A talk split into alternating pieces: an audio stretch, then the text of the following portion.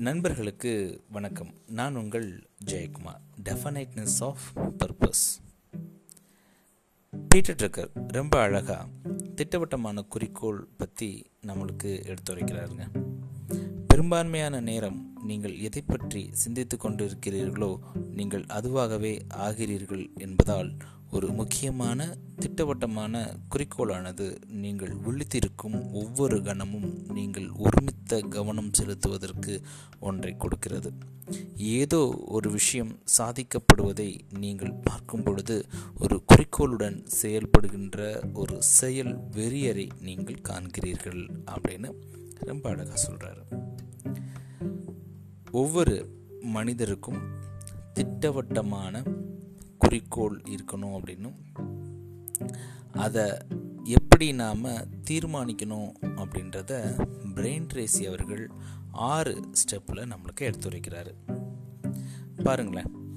முதலாவது தனிப்பட்ட முறையில் நாம் உண்மையிலேயே எதை விரும்புகிறோமோ அதை கையில் எடுத்து அதை அடைவதற்கு என்னெல்லாம் வேணும் அப்படின்றத முத யோசிக்கணும்.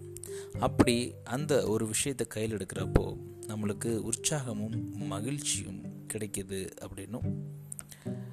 அந்த விஷயம் நம்மளுக்குள்ள தீவிரமாக அந்த ஒற்றை இலக்கு நம்மளுடைய விருப்பத்தை தீவிரப்படுத்தும் அப்படின்னு சொல்கிறார்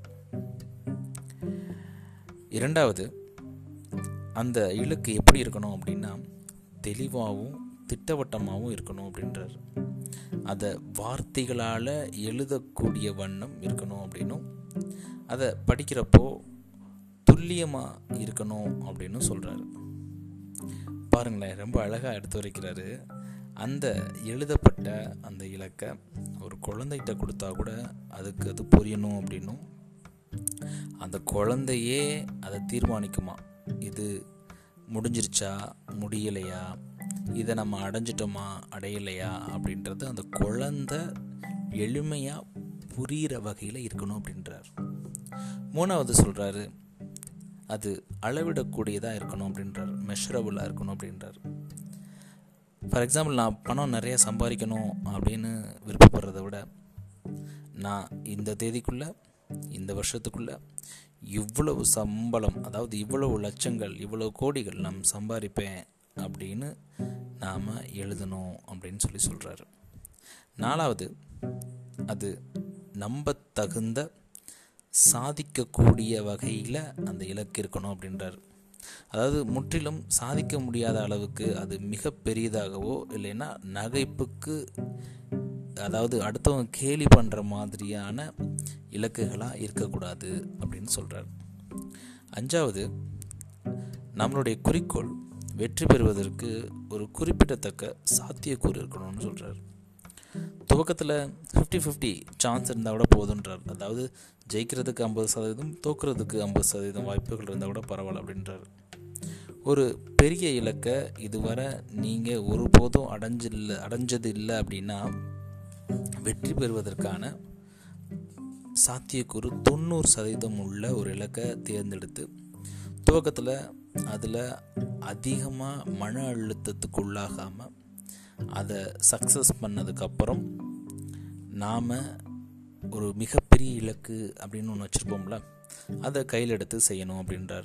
அது எப்போ சாத்தியமாகும் அப்படின்னா அந்த சின்ன இலக்கிலிருந்து நம்மளுக்கு கிடைக்கப்பட்ட அனுபவத்தின் மூலம் இந்த பெரிய இலக்கை நம்மளால் சாத்தியமான இலக்காக மாற்ற முடியும் அப்படின்னு பிரெயின் ரேசி சொல்கிறாரு ஆறாவதாக ரொம்ப அழகாக சொல்கிறாரு உங்களுடைய முக்கியமான குறிக்கோள் உங்கள் மற்ற இலக்குகளுடன் இணக்கமாக இருக்கணும் அப்படின்றார். அதாவது அது மற்ற சின்ன இலக்குகளோடும் உங்கள் உள்ளார்ந்த மதிப்புகளோடும் இசைவாக இருக்கணும் அப்படின்றார். இப்போது நான் வந்து என்னுடைய கரியரில் நான் ஒரு இலக்கு ஃபிக்ஸ் பண்ணியிருக்கேன் அப்படின்னா தப்பு இல்லை ஆனால் அது என்னுடைய குடும்பத்தையோ இல்லைன்னா என்னுடைய பர்சனல் ஹாப்பினஸ்ஸையோ என்னுடைய நட்பு வட்டாரத்தையோ என்னுடைய ஆன்மீகம் சார்ந்த இலக்கையோ இப்படி எந்த ஒரு இலக்கையும் சின்ன சின்ன இலக்கையும் பாதிக்காத வகையில் இருக்கணும் அப்படின்னு சொல்லி சொல்கிறாரு ஸோ இந்த ஆறு ஸ்டெப்பை நம்ம ஃபாலோ பண்ணோம் அப்படின்னா நம்மளுடைய டெஃபனைட் பர்பஸை நம்மளால் எளிமையாக அடைய முடியும். நன்றி நண்பர்களே மீண்டும் நாளை இன்னொரு பதிவில் உங்களை சந்திக்கிறேன். டெஃபனைட்ஸ் ஆஃப் பர்பஸ்